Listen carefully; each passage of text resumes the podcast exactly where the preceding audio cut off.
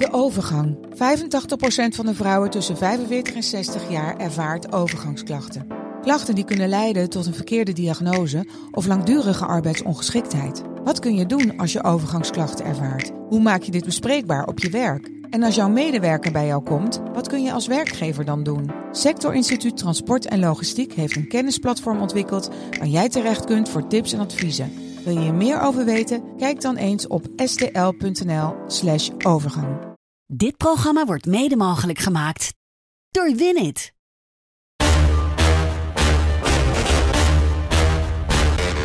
Dit is Strikt Privé, de dagelijkse showbiz-update met Evert Zantegoed en Jordi Versteegden.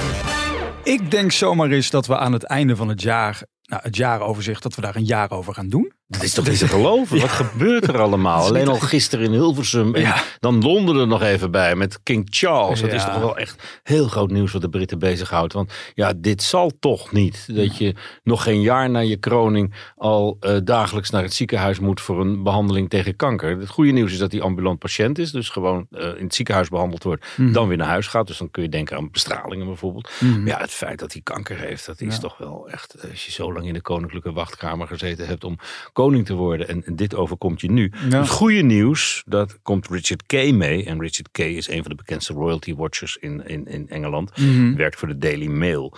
En die zegt, nou ja, het zou kunnen dat de prinsen William en Harry zich gaan verzoenen in het licht van dit nieuws. En Kijk. dat zou dan Ja. wat goeds teweeg brengen.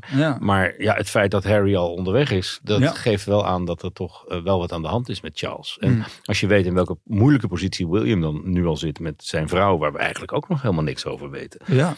Ja, dan is dat toch wel een totale paniek aan dat Britse hof. ja, je merkt echt hè, aan de kranten ook dat, dat alle Britten zijn gewoon helemaal in shock. Weten gewoon niet hoe ze dit moeten verwerken. Ja, angst Ja. op dag dat eh, behandeling start. eh, Ja. de Krantenkoppen. Heel Ja. erg meelevend met de koning. Die ook erg populair is, moet ik zeggen. Hij heeft een fantastische start gemaakt. Mhm. eh, een anderhalf jaar geleden. Toen die, zijn moeder overleed. En sinds mei vorig jaar toen hij gekroond is. Ja. Ja, hij heeft weinig fouten gemaakt. Hij is erg populair. Mensen leven heel erg mee. Maar ja, gewoon de koning heeft kanker. Alleen al dat zinnetje wat ook op voorpagina staat. Ja, dat is echt... eh, het heeft een hele grote indruk gemaakt op iedereen. Ja, ik kan het me heel goed voorstellen. We blijven dat nieuws de komende dagen volgen. Ja, dan naar de druk op Matthijs, Matthijs van Nieuwkerk, want die neemt ook ontzettend toe. Allereerst die brief gisteren van twee kantjes. Ja, nou, daar is echt alles over gezegd Oh. inmiddels. Maar dat is jammer dat wij dan s'morgens zitten en, en echt iedereen is daar overheen geweest. Dus Ja. die brief, ja, met een advocaat geschreven. Dat kan je wel hier en daar het zinnetjes opmaken. Ja. En eh, hij dacht van, nou ja, dan eh, krijgt het hele land alsnog medelijden met me. Mhm. Dat valt wel mee. Mhm. En er moet gewoon duidelijkheid komen. Heeft hij nou iemand tegen de muur gezet of niet? Dus ik roep ook echt nogmaals op die mensen die dat gezien hebben. Zeg dat gewoon. Ja, Ja. ik heb dat gezien. En dat is gebeurd. En dan weten we wat we verder moeten met Matthijs. Ja. En nu blijft het allemaal zo hangen. En natuurlijk is hij al zwaar gestraft doordat zijn contract voor RTL niet doorgaat. Daar heeft natuurlijk zeker die clausule in gezeten. Dat eh, als je opnieuw op- in opspraak komt, dan, dan gaat dat contract niet door. Mhm. Anders zou hij vanaf 1 januari al op rozen zitten met dat nieuwe contract bij RTL. Ja. Maar ja, dat is verre van het geval. RTL wil niet kwijt of ze hem op dit moment eh, doorbetalen, zeggen ze. In die brief toch nog één ding. Zegt hij van, ja, ik kan nu wel een rechtszaak beginnen. Doe ik niet, want dat is niet in het belang van eh, de melders. Nee, niet van de melders, maar je mag onder dit geval, als Ja. jij zegt, het is me, ik heb dat echt niet gedaan en Ja. het kost je je hele nieuwe tv-carrière, Ja. dan zou ik het wel doen. Dan ga je naar de rechter en dan zeg je tegen die mevrouw, nou, wie heb ik over de tafel getrokken? Wie heb ik tegen de muur gezet? En wie Mhm. heb ik op zijn knieën gedrukt?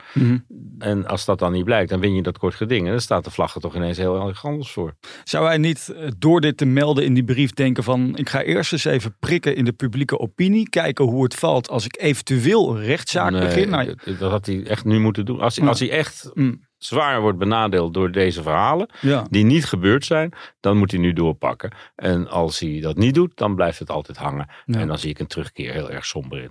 En dan is vandaag hier op de redactie ook weer de vraag: wat overvalt ons dan nu weer als we straks deze podcaststudio uitkomen? Nou ja, het zou zomaar het nieuws van Claudia de Brij kunnen zijn. Nou ja, die bemoeit zich ook ineens met Ja. de hele discussie. Die hebben we eigenlijk het afgelopen jaar niet gehoord, omdat ze een burn-out bleek te hebben. Terwijl, ik had het niet echt gemist. Maar die gaat nu ook ineens op die nieuwe berichtendienst Ja. dingen appen van, eh, nou je hebt hem daar liggen geloof ik. Ja, ze tweet in één keer. De reactie van bepaalde mannen op het rapport van Rijn is zo gênant dat de verhalen die ik zelf heb meegemaakt maar even bij me houdt. Ja, dat is ook een bijdrage van Jan Kut. Kun je ook niks aan Ja. opmaken natuurlijk. Het is eh, zoveelste rumoer wat eh, op de weg geslingerd wordt.